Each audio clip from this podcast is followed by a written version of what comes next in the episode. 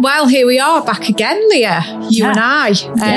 Because believe it or not, people actually listen to our podcasts. So we've actually come back to do some more. Yeah. The noise in the background, I must just say. So to set the scene for everybody, we actually do this in our office, which is right in the middle of the farm. So if I'm looking out the window now, I'm seeing the cows coming in for milking. So sometimes you can hear a bit of them jumping around on the rubber matting going into the parlour, playing about, fighting. That's actually um, one of the dogs trying to get into the office. So we've locked the doors, but there's still some dogs in here, dogs walking around. We've got Tom driving past on the tractor singing. So there's lots of stuff going on. There'll be somebody coming in and out. So that's how we do it. But if we don't do it like this, we wouldn't get time to do it.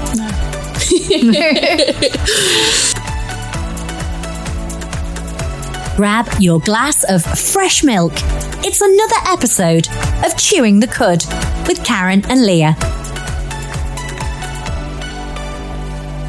So today I chose the title. The title for this for me is Careers, Cows and Corpses. Sounds a bit morbid maybe, but I think we both wanted to talk a little bit about staffing and the industry and people working in the industry.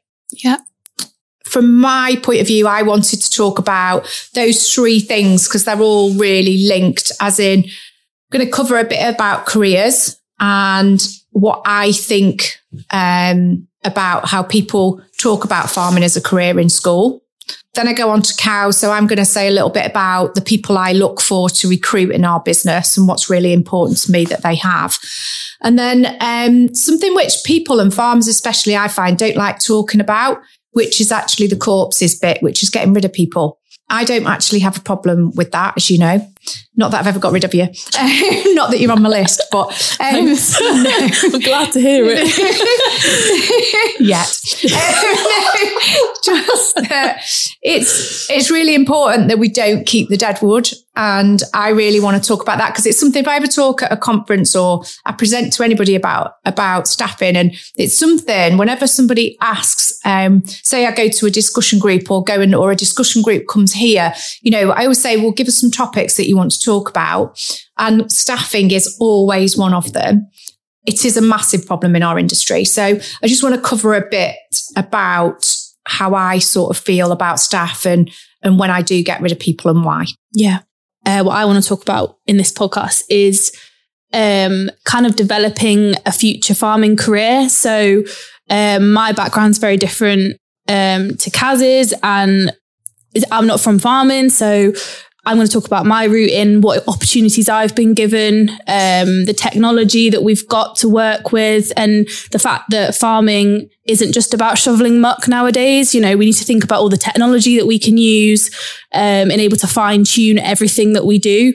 Um, it's a business at the end of the day, so we're thinking about all these tiny little wins that we can make, um, and we can do that because we've got this technology. Cool. So shall I start? Yeah, I'll start on careers because I'm a lot older than you. So it was a long, long time ago, obviously when I was at school, but Yeah. with careers at school, I remember meeting with a careers officer. So he told me, going by my um, history at school and probably how I didn't conform and I hated school, if we're really honest. When I met with him, he told me that probably I needed to look at a job working with animals. Now, that could have been down to I probably stank of horses most days when I was at school because I would have mucked out in the morning or before I went to school. Especially in winter, you'd smell me because the heating would come on in the classroom. and when I got warmed up, then that's when it really smelled. I often notice that in the dentist as well. um, so, um, and I think it was a it was a thing. I didn't get told to go into agriculture. It was maybe it was just working with animals. I think they told me to look at dog handling and horses as well, but it wasn't necessarily they didn't talk about agriculture. But I know sometimes when they did um, talk about agriculture, or and I know it's always been a thing, is it was almost something that I suppose being blunt, it was for the for the thick kids. So it had always sort of been, oh yeah, you know, they're not very bright or they're not very clever. Um, yeah, they'd probably do well in farming. Um, which I think is really sad. And, you know, obviously we know nowadays, and that's what you're going to talk a bit more about is, you know, the sort of technical side of farming. Yeah. It basically, I think what they did, they did what they did, they've done with milk really. and devalued it. It was portrayed as a job for thick people. Um, should I say non-academics, a bit like myself. bit like milk, like I said, being devalued, um, used as a loss leader. So I have to get that in. I like to talk about milk and anything we do. Yeah. So, you know, the truth is milk is a highly nutritional, versatile product. It's actually produced in this country with some of the highest welfare and sustainability standards in the world, which just improves all of the time. You know, the more we learn, we're always looking to improve that. And then if you liken that to the people working in agriculture, you've got to like be so highly versatile to work in agriculture. You've got to be so adaptable. You've got to have the ability to think on your feet while showing, you know, if you're working with animals, you've got to show compassion, care, patience. Likewise, if you're working in arable, you've got to grow food and crops. You've got to be a skilled machinery operator. You've got to work with the weather, finding solutions when the weather's working against you. Uh, you've got to have passion still again about growing and producing some of the most valuable food and crops for our country. You know, we feed people. It's mega important. We actually feed people. We're not making expensive handbags or even cheap fakes. You know, we're actually feeding people with healthy, nutritious food. So, you know, you've got to have a lot of dedication and passion to do that. So, you know, to work on a farm, you're not thick. Years ago, you just might not have been the most academic at school, a little bit like myself. I hated school. And although I went to have an amazing career later on in legal recruitment, I'd have been one of those people that would rather be riding horses, rearing calves, holding a brush in my hand, doing more manual stuff rather than sitting in an office running a business, which funnily enough, that's what I tend to do more of now, uh, filling in numerous amounts of paperwork, um, which, you know, when I came home to work, I didn't know anything about red tractor farm assurance, anything about, you know, SFI, which is where, you know, it's, it's just so complicated that, you know, red, red tractor, so we, I always get and I forget because there's a lot of people that listen to us that don't have anything to do with farming. So Red Tractor is the food standard. That is the food standard um, mark on your. So if you go into a supermarket and hopefully the milk you pick up, if you look on the back, has a Red Tractor food standard. So we've been audited to meet lots and lots of standards to produce that product. There's an awful lot that goes into that. And when we get audited, you know, it's the audit can be like four or five hours. Um, there's lots of paperwork to go through. You know, along the way, I made a lot of mistakes because, again, you know, I'm not that person that relishes being in the office and setting up systems and filing, and it's just not me. It's Probably not what I envisaged for myself when I left school, but I'm doing it. I do it to the best of my ability. I would say out of the two of us, Leah, obviously you would be far more academic than me. That's why you are training to be a vet. Yeah. I would be the manual labor, maybe with a hint of um, now I can use a computer. Well, I've been able to use a computer for a long time, but you know, I even managed to post on Facebook now. Um, I don't do the, uh, I don't do the Twitter account. Well, a little bit I do Twitter, but you know, I stay miles away from TikTok because nobody ever likes my posts on TikTok because I use old fashioned music, apparently dance music. I love dance music. I don't know what's up with everybody. Um, so you're the person, Leah, who develops all the all sort of all singing, all dancing graphs and data, you know, yeah. which is absolutely invaluable to our business. Yeah. Um, you know, I did forget to mention my other skill, which is talking, um, or probably just going on a little bit. So I'm going to shut up now and I'm going to give you a chance yeah. to kind of put your perspective um, on on careers mm-hmm. in our in our industry. Yeah, um, it's really interesting about um, school and what you're sort of shown about agriculture at school because to me, well, when I was at school, it was never even mentioned. So it wasn't something I left school thinking I was going to go into. And I, I'd always wanted to work with animals. And it, the only reason I was Sorry. Dogs. Oops. Doris, can you leave the that. building, please? Because you're way too loud. Sorry. um, the only reason I was exposed to agriculture was because I chose to go to Harper Adams University and uh, I studied veterinary nursing. So I'd never chose to do agriculture. I was just exposed to it through university.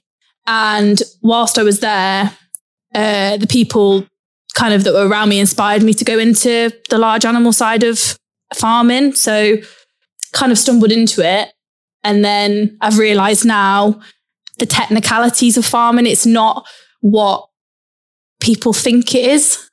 And like you were saying, it's, well, crudely saying it's for the thick people. But I never even, I just didn't have an opinion of it until I went to university. And then I realized all these people are doing agriculture degrees. Well, they must be needing to learn a lot about the industry. Well, for it to be a degree. Yeah, to make a degree out of it. So it just shows how much knowledge a lot of it requires.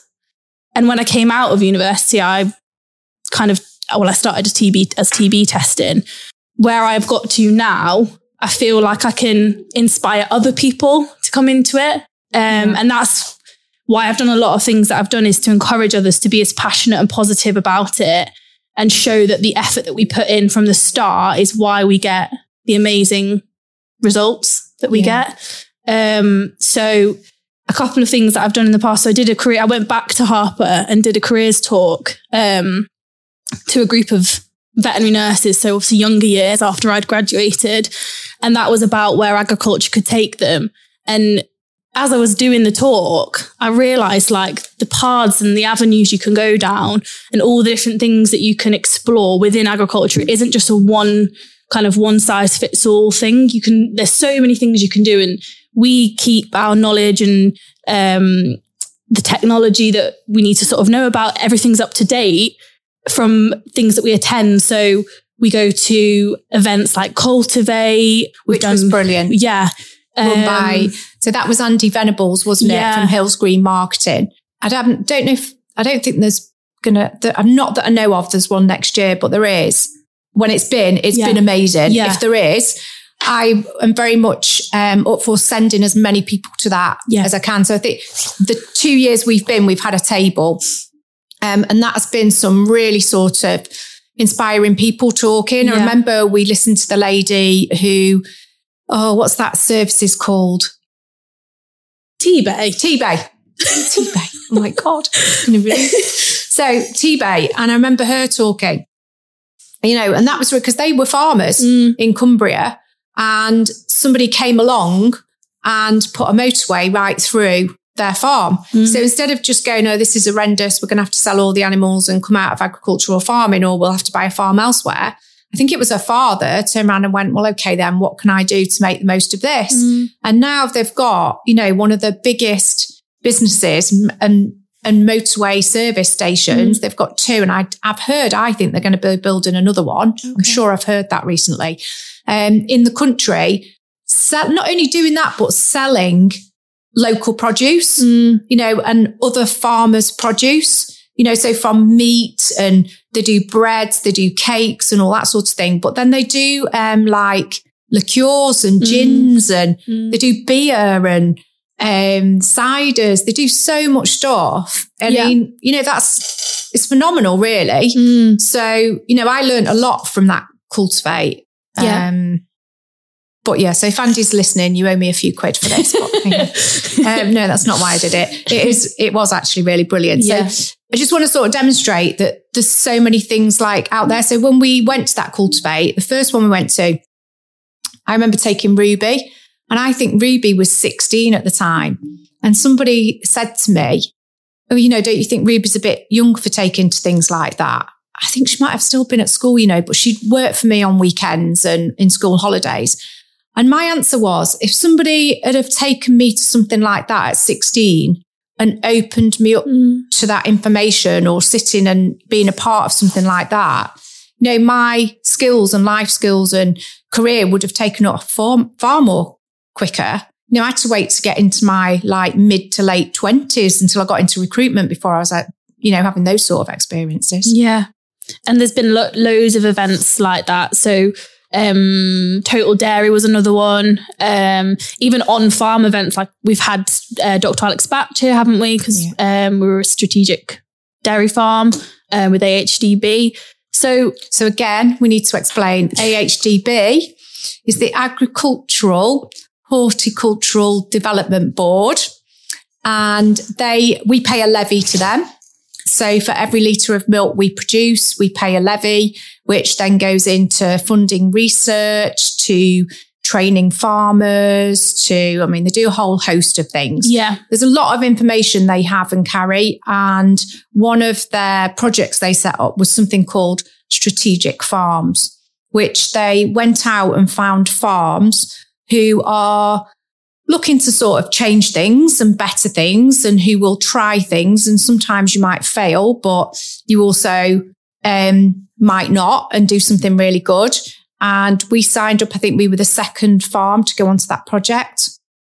And this was going back probably six years ago, I think. Mhm. Um, I know we were on it for a lot longer than we should have been. I think you do like a three year term, but you have like um, farmers come on farm. So in the early days, I think they've changed um, changed it a little bit now. But in the early days, you had four meetings a year, and you would have like a speaker in, say uh, Dr. Alex Bach. He would come in and uh, we'd look at something like we talked about heifers at the meeting we did and how we grow them. We get them in calf and what age they calf down at. And they come and you talk about, but you have to give all your KPIs for your farm. So you've got to be open to showing everybody. Um, something I say quite crudely is it is a bit like dropping your pants in public. So, but you need to do that. And if you don't do that and you hide things, there's no point doing it.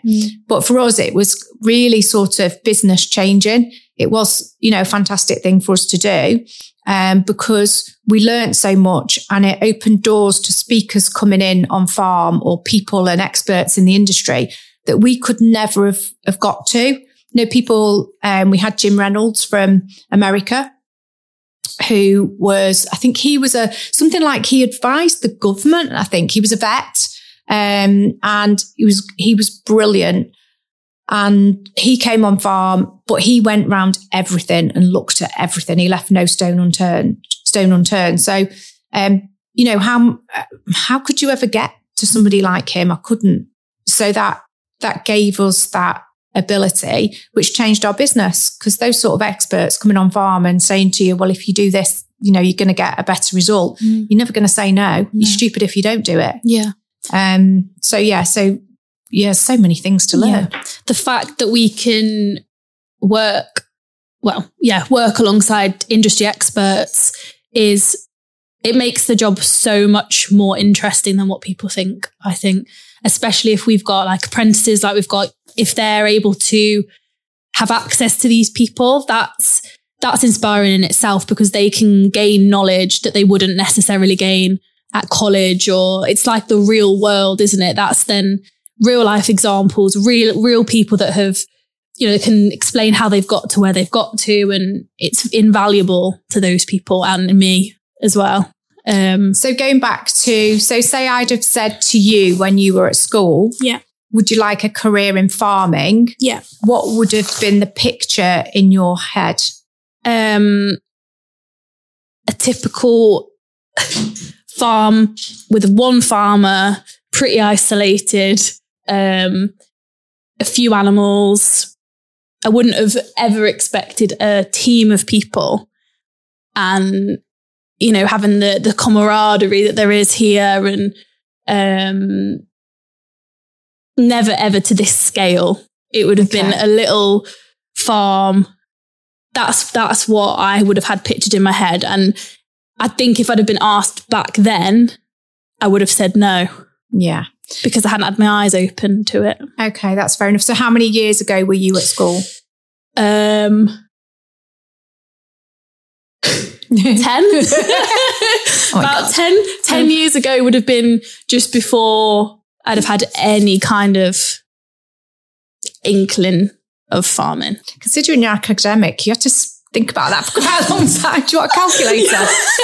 Yeah, no, that's not good, is it? That's so mine really would have been good. a lot longer ago. So Yeah. 10 years ago, there would have been very large scale professional big businesses out Yeah, there farming. yeah, yeah, so yeah. those opportunities would have been there. Yep. But again, you weren't open to those opportunities and you didn't live in a city, did you? no it was rural but not um not livestock farmers there was a lot of arable so you wouldn't I suppose you wouldn't come across farmers that had livestock, which is what I would have been interested in, coming in, from animals, like wanting to do animal stuff. Yeah, so yeah, fair enough. There So, wouldn't have been anything. so I would have been at school a lot longer ago. So there would have been more smaller farms. So where I lived, I lived in Sandbach, which is near Bradwall. So that's where I originally went to work. Um, was on a on a yard where we had some racehorses, we had some eventing horses, but they were on an estate, so they actually lived in the manor on the estate, and a lot of farms were tied to that manor.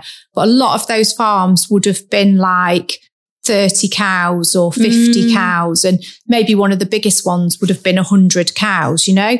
So that would have been more normal. When I think back now and I look at that estate, I don't think there's a single original farm on there milking cows now. I know somebody is milking cows on Mm. there, and that's actually the son of of the people that have got the estate.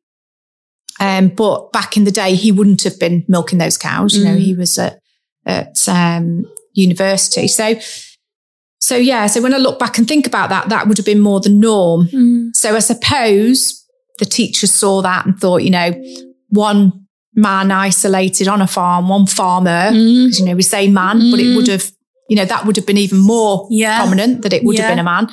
You know, and I imagine with a pitchfork in one hand Yeah. and a wheelbarrow next to him Yeah. and a shed with some cattle in it behind. So, and it is, I cannot say how far removed Mm. it is from that now. Yeah. Absolutely. There's still those people out there and that's, Yeah. that's still happening. And I Yeah. think that's lovely and it's great. yeah. Um, and don't get me wrong, running all this lot, there's days where I wish I was on a farm with 20 cows and Mm. a pitchfork and a wheelbarrow. Let me tell you. Yeah. There are days when I feel like that, um, but not very often, luckily. Yeah. Um, I suppose as well on a on another note as well, the AHDB um, broadcast that happened um, in August. So that was on developing your future farming career, um, and I said on that pod, uh, on that broadcast that there wasn't a day that I felt like my job didn't satisfy me. So I, every day I felt job satisfaction, and that's even with a veterinary nursing degree. So I've come out of veterinary nursing um, to do this job. So calf rearing. And some people would probably think, why would you do that? You know, you were a professional. Why would you do that? But there's so many things in my job that the skills are transferable for. Yeah. So um, the point I'm getting at is that even though I've got a profession, it doesn't mean that farming doesn't allow me to practice those skills still, if that makes sense. Yeah, So absolutely within farming. yeah. Yeah. Um, and also the the things that you learn. So I've obviously gone to the university route, but you can go through the college route. Um, but say like the uh, statistical side of things. So academically, there's no way I would be able to put monthly reports together that's analysing, you know, heifer weights that we do, colostrum, blood total proteins. I wouldn't be able to do that and make the grass if I hadn't have learnt those skills from a degree. So I just I just think like even though you've got a degree doesn't mean you shouldn't go into farming because the technology and everything it you need those skills I think now to be the top of the game you Oh, know absolutely. And I think, and again, we just need to kind of clarify. So, what we do with carbs is we weigh them because we look or we assess their daily live weight gain. So, that's how many kilos they're putting on a day during the first part of their life. So, reason we do that is a bit like when you have a baby. You feed a baby and you need to know that it's being fed enough to grow and to be healthy and to be happy. So we do that. Colostrum is that first um, milk from that calf's mother. We take that colostrum and we measure it on a refractometer. So we're testing the the it's called IgG. yeah Can you say the word? Because I'm really immunoglobulins Thank you. In the milk, in the colostrum. Can't say that word. yeah proteins I can, just Protein, not very well. yeah. so we're looking for the protein. So this is um, the goodness, just like in colostrum, in human colostrum, we're passing that on to that calf like a mother would pass it on to her baby. I think one of the differences that we need to remember though um, is a calf is born with no immune system. So it is up to us to get that done really speedily, quickly, cleanly. It's that will set the calf up for its life and will be the difference between that calf going on to great things and having a happy, healthy life or not. So we, we are really serious about that at that point. And then we record it. So we will record the quality of that colostrum, um, the quantity. We'll record how much that calf drank um, at that point in time. And then we keep all of that data. So we've got that data going back to, I think, about 2014, haven't we? Yeah. Um, and we can go back. So, for instance, now if we're looking at something, so sometimes the cows um, don't give us good quality or quantity of colostrum. Sometimes we could go a few weeks where a cow's a calf's born and we milk the cow and we just don't get what we want in quality and, and quantity. Um, and then it's up to Leah to start going back fact finding. So is it a certain time of year? So you'll put that data into a spreadsheet and you'll yep. look at it and say, okay, this time last year, this did happen or it didn't. Is it weather dependent? Is it um, dietary for the, for the mum when she's in her holiday period? So what we call a dry period. Um, when she's not giving milk and she's having her holiday while she's pregnant. So it's like a maternity leave. And we'll look at that. Um, and they're all sort of facts and figures and stats where we can try and build a picture as to why that's happening that we can put it right. Yeah. We'll see patterns, trends um, that happen year on year. And that means that that particular time of year, almost like don't panic, this happened in previous years yeah. and it's because of i don't know the forage quality or you know nutrition yeah. or whatever it is or heat or heat's heat another one yeah um, when it's very hot. So in summer, we, we take a drop and that's just purely because, um, the cows that are in the maternity period in their own shed won't be getting up to eat as much and drink, which is about a bit like us in summer, isn't it? Mm. You know, I could just lie there on a sun lounger and never move all day on holiday. It's great. Yeah. Um, I don't want to be bothered to go and eat and drink. So I just wait for Tom to bring everything to me. else, so that's what he's there for. Um, I married him to do that. So um, if that didn't happen, I probably wouldn't eat and drink. Mm. Um, and that's what what happens with cows. But we know that yeah. because we record the weather mm. at the time as well. Yeah. And similarly with calves, um, in the diary that we record everything in in the mornings, the temperature gets written down and sort of the climate as well. So if it's really wet or windy, or we can write that down so we can look back. And if we've got an outbreak of something, we can see that, oh, that's been really warm and wet.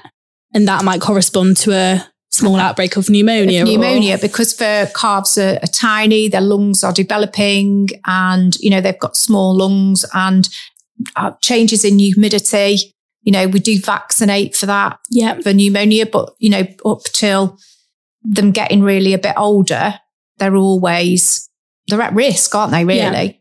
Yeah. yeah. With that information that we can gather um, and graphs we can make, that makes it much a much easier visual representation of what's going on. So we were just talking earlier about sharing the graphs with the rest of the team because that shows the rest of the team what we're working towards. So I said as well, I don't think I could do my job as well if I couldn't see the results of what it is that we're doing. Yeah. And how how well we're doing or if there's small wins to be made somewhere. That's by monitoring and doing all these things, that's the best way of seeing where we can make improvements. Because if we didn't measure it, we wouldn't know. You wouldn't know and you couldn't change it either. No. Um, and that's where your strength comes in because I want to see the graph and I want the information, yeah. but I do not want to put it together. So I don't want to be drawing. I can give you the information because I've recorded it. I don't mind recording it. Mm. But it's when it comes to putting it in that graph yeah. and pulling all that information together, making it look fancy. That's not my forte, but I want the information at the end of it. Yeah. Um, so we spoke about colostrum. So we can look at patterns of colostrum. We can also look at, so we take um, bloods from the calf, from every calf, and we can plot a graph at the end of the month and we can see what's um, so can I stop you there? Yeah. Because again, we've got to remember, I know that there's a few farmers that have told me they listen, yeah. but there is a few people as well that come to the milk shack yeah. that listen yeah. and buy milk from the vending machine who um, do listen as well. And I believe we've got some, we've got listeners in America, you know? Yeah. Um, we've got listeners around the world. I think somebody's listened to us, a few in Germany, Yeah. Holland. Yeah. Um, now, I don't know if they're farmers or not. Yeah. But, so we've got it. So when we say we take bloods, that Yeah. sounds a bit harsh, but you are very, very professional at it. You've trained Shauna as well, Yeah. who's the assistant car and she's fantastic at it. Yeah. Um, you, I mean, you're so gentle and careful um, when you're doing it. Yeah. Um, so nobody be alarmed. It's No. quite a normal thing to do. Yeah. Um, and then you're measuring those bloods. So you tell people Yeah. why. So we're it's very non-invasive. So we're we're just taking uh, a mill and a half of blood. Um, they don't even feel it, and we spin the bloods down in our own uh, what we call a centrifuge. It splits the blood, and then we can test for immunoglobulins, which is um, a protein in the blood, and we read it, and it'll tell us whether they've achieved passive transfer of immunity. So that basically means that they've gained enough immunity from their mother's colostrum, um, which is the first milk, in order to basically set them up for the first few days of their life, and then their own immunity then takes over. Yeah. Um, it just gives them a the first bit of a boost, doesn't it, in their Yeah. life? And I think what is it about seven days? Their own, well, six to seven or eight days, I think it is.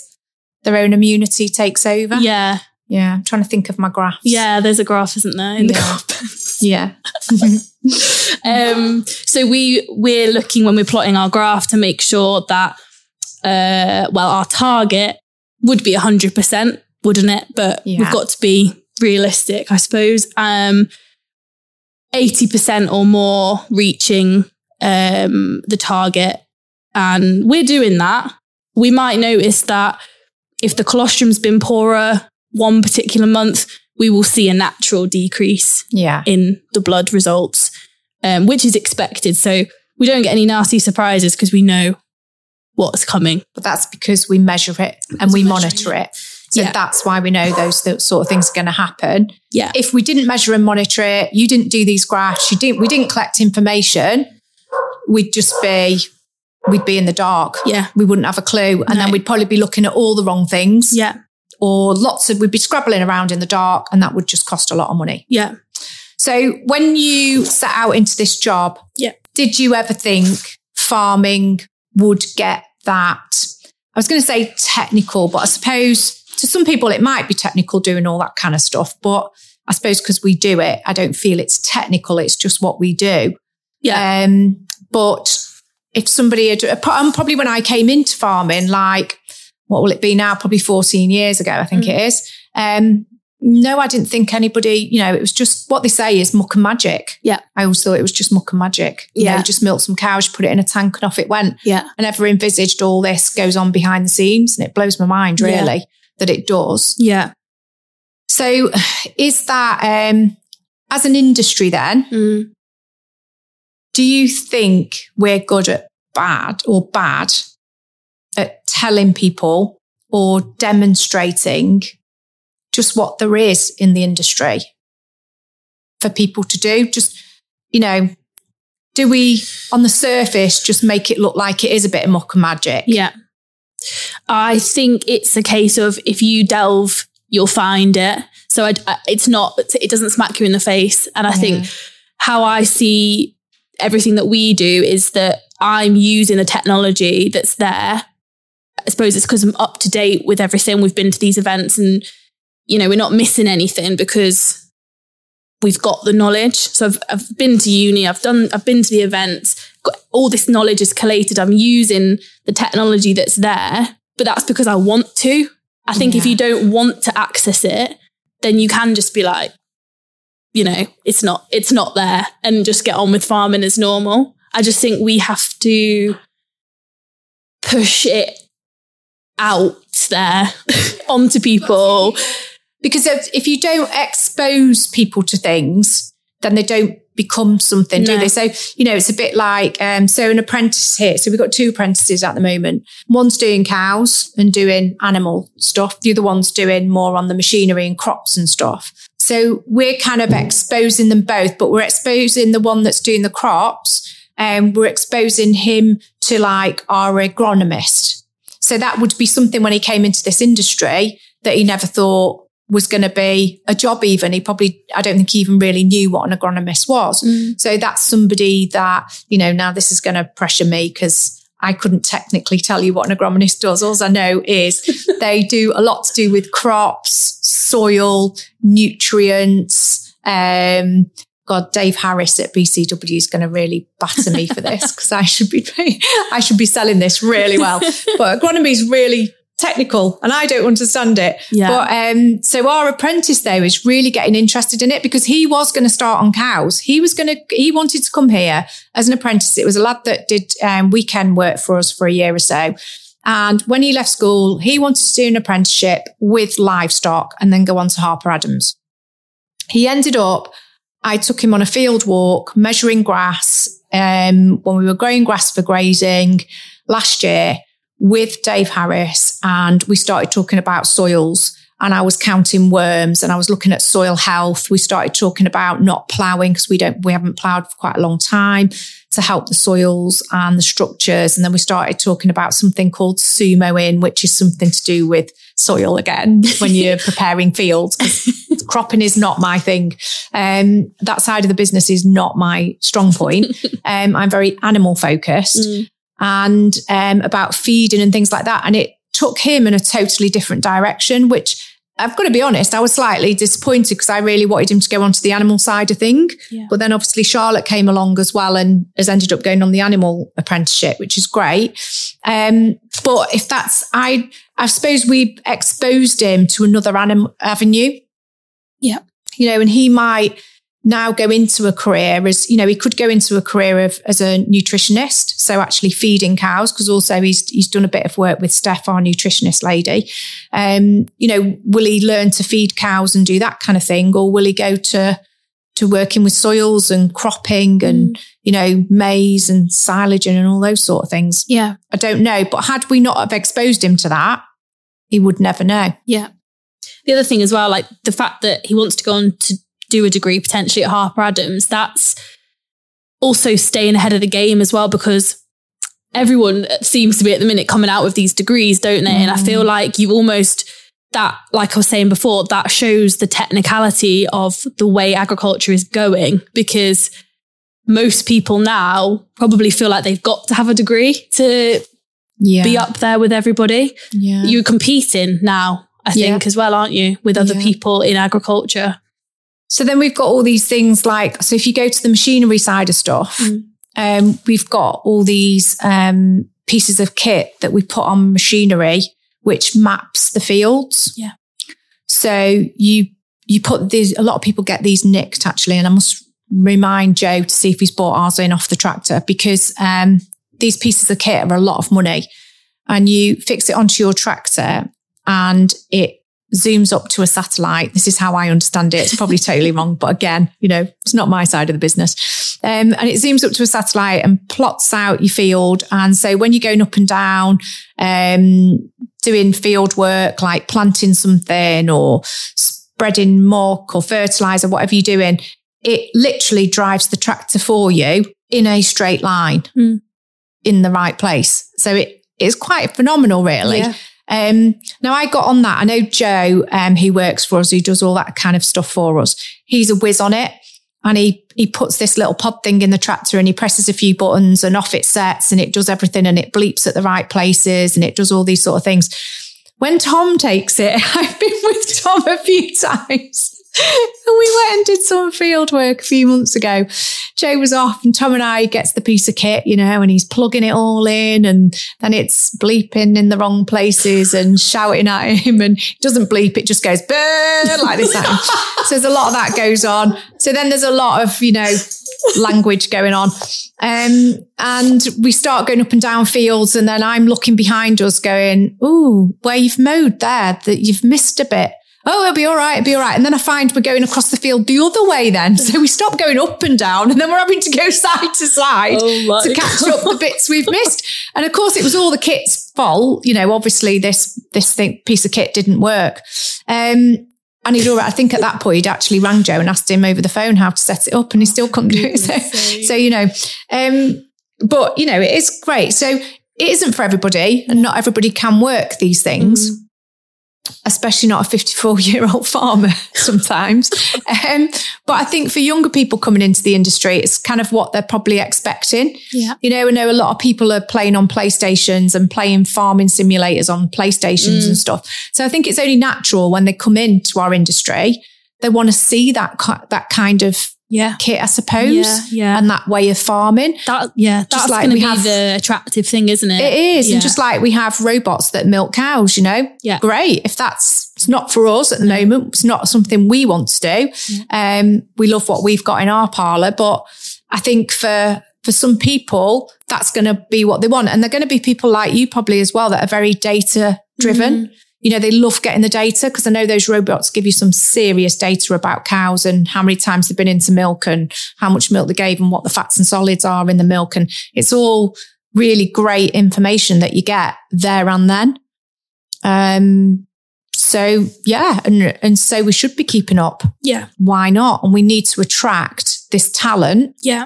Into the industry, whether they want to, there's a place for everybody in this industry. Mm. There is a place and a job for everybody. Yeah, like especially with Charlotte on the co- uh, the cow side of things. For me, I almost like want to get her onto the calves, like the young stock, and you know, you just don't know where this could take her. So for me, you know, tr- teaching and training someone in you know, taking bloods or disbudding calves, monitoring them.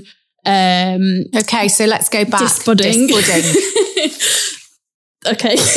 You're the vet. so disbudding. Come on. um, is where this is this is safety purposes. So when the cow grows up, it doesn't have massive horns that become dangerous to us and other cows. Um, so when the calf is very young, so um, a couple of weeks old, they're knocked down, which is just a sedation by the vet, um, and we remove the tiny little bud that would grow into a big horn when they're an adult um, and they're completely unaware of it. They get um, anti-inflammatory pain relief, um, and it is done under local anaesthetic uh, around the site which we're mo- removing the bud from. So they don't know anything's happening, and it's a quick recovery.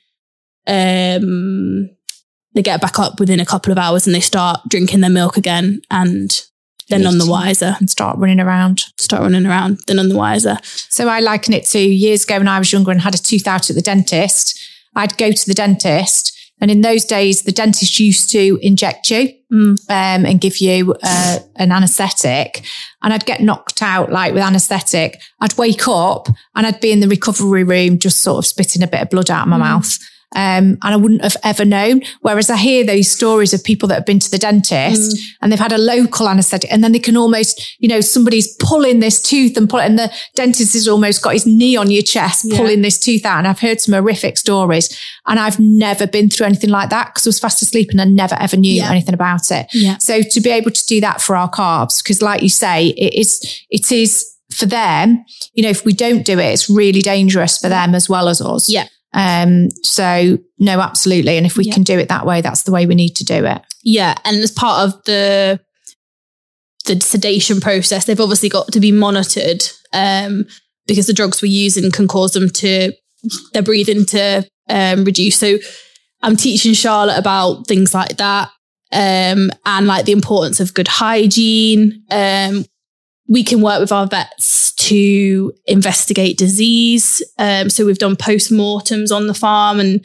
Sean has helped with those and she's been really interested in those. So you, and routine and surgical, like other surgical procedures, if we need to do them, everybody can get involved if they want. But if you're particularly interested in it, that could then spark something. That could know? inspire. So if somebody watches a cesarean, Yeah. which I think we're really lucky, we have very, Very very few. few. Yeah. So I think, um, but we did have one about two months ago, or maybe not that long ago, actually.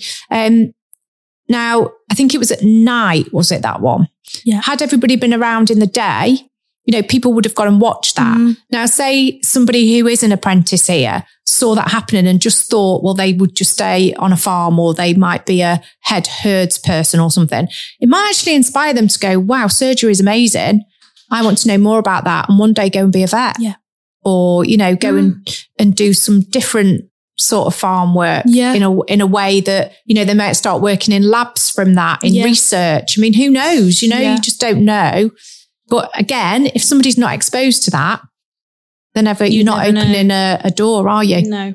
Um, and even things like vaccinating, I c- can talk through how a vaccination works, why we're giving it, um, how to administer it safely. You know, and we can do sessions with our vets as well, don't we? Do like little mini courses, don't we? Everyone can come in on them. Um, so yeah, there's there's a lot of complexity that you just wouldn't know. Like I just wouldn't Yeah. have known that before um, until you're in the industry. And it's a total case of you get out what you put in, Yeah. isn't it? It, Yeah. it is. Yeah. Um, and I really enjoy writing protocol, like health protocols. Once we've had a session with the vet, we can review protocols like mastitis. I'm going to go off and say things now, aren't I? We're going to have to explain it. Yeah. Yeah. um, so mastitis, which is obviously inflammation of the udder, uh, metritis, which is inflammation of uterine tissue. Um, which is which is to do with calving. So Yeah. sometimes cows get that. So it is this all happens to people as well, doesn't Yeah. it? You know, Yeah, yeah. people get mastitis when they've had a baby. Yeah. Um, and we're making these protocols to better the farm, you know, to tighten up things that are potentially going wrong or need improving, um, even down to like fertility. So we've recently uh, redone our breeding protocol, haven't we? Yeah, we have. Um, and that is so that we can fine tune everything. So we want our heifers calving down at 22 months. That is, it's a no, what's, what's the word? Non-negotiable. Yeah. um, all our targets are non-negotiable. So everyone is striving for the same thing, aren't they? And my conclusion from this conversation, or how I feel, and more so now, because hearing how you know you think about it and how Mm. much in depth stuff you go into, I think as I as I've said just previously, there is a job for everybody. Yep. So if you want to go on farm and you work somewhere where you can be measuring colostrum and total blood protein in carbs and you can be going out measuring grass and talking to an agronomist looking at soils and you can do all of those things and it's all amazing. And you can work with robots that milk cows. You can drive tractors that have like i want to call it sat- satellite navigation but i don't think it is that GPS, um, isn't it? GPS. Yeah. It's GPS, of course it is. and um, I should know that. I paid for the damn thing. Um, I'd rather have bought something for the calves, but I had to buy something for machinery. It breaks my heart. Um, so, so GPS, there's all these things. But even so, say you did just want to sit on a scraper tractor Mm. and you wanted to scrape the yards. You want, I mean, I love that kind of thing. Mm. I love cleaning the beds off for the cows. I love cleaning the calf pens, washing the water buckets, feeding the calves. You know, if you still only want to do that, then that is totally acceptable. Yeah. And we need really good people to do that with attention to detail Yep. that make sure everything is clean, that clean the, froth- the um, feed troughs out Yep. and aren't afraid of that grafty bit, you know, because it is graft Mm. and it is hard work. Yeah. Um, and those people are as valued as anybody else. So any of the people that come on a weekend and scrape beds off and move cows around and scrape yards up that come, you know, on a weekend from school are just as valuable Yep. We To need me, them. Yeah. as you are Mm. sitting here getting me all these graphs and this information um, and keeping my cows and my calves as healthy as what they are. Yeah. Is how I would feel about it. Yeah. And there's lots of places to go Yeah. in this industry. definitely.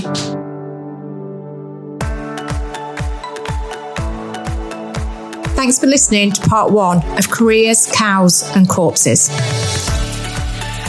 In the second episode, we'll explore cows and corpses and how they're an important part of Halton Farm's philosophy. If this episode has inspired you to find out more about farming and careers in farming, then please follow our social channels. You'll find all the links on the episode page, or if you're in Cheshire, call in and speak to one of our team. If you'd like to hear us chewing the cud at Halton Farms, like and subscribe. We're available on all your favourite podcast platforms. Chewing the Cud at Halton Farms has been brought to you by me, Leah Griffiths. And me, Karen Halton.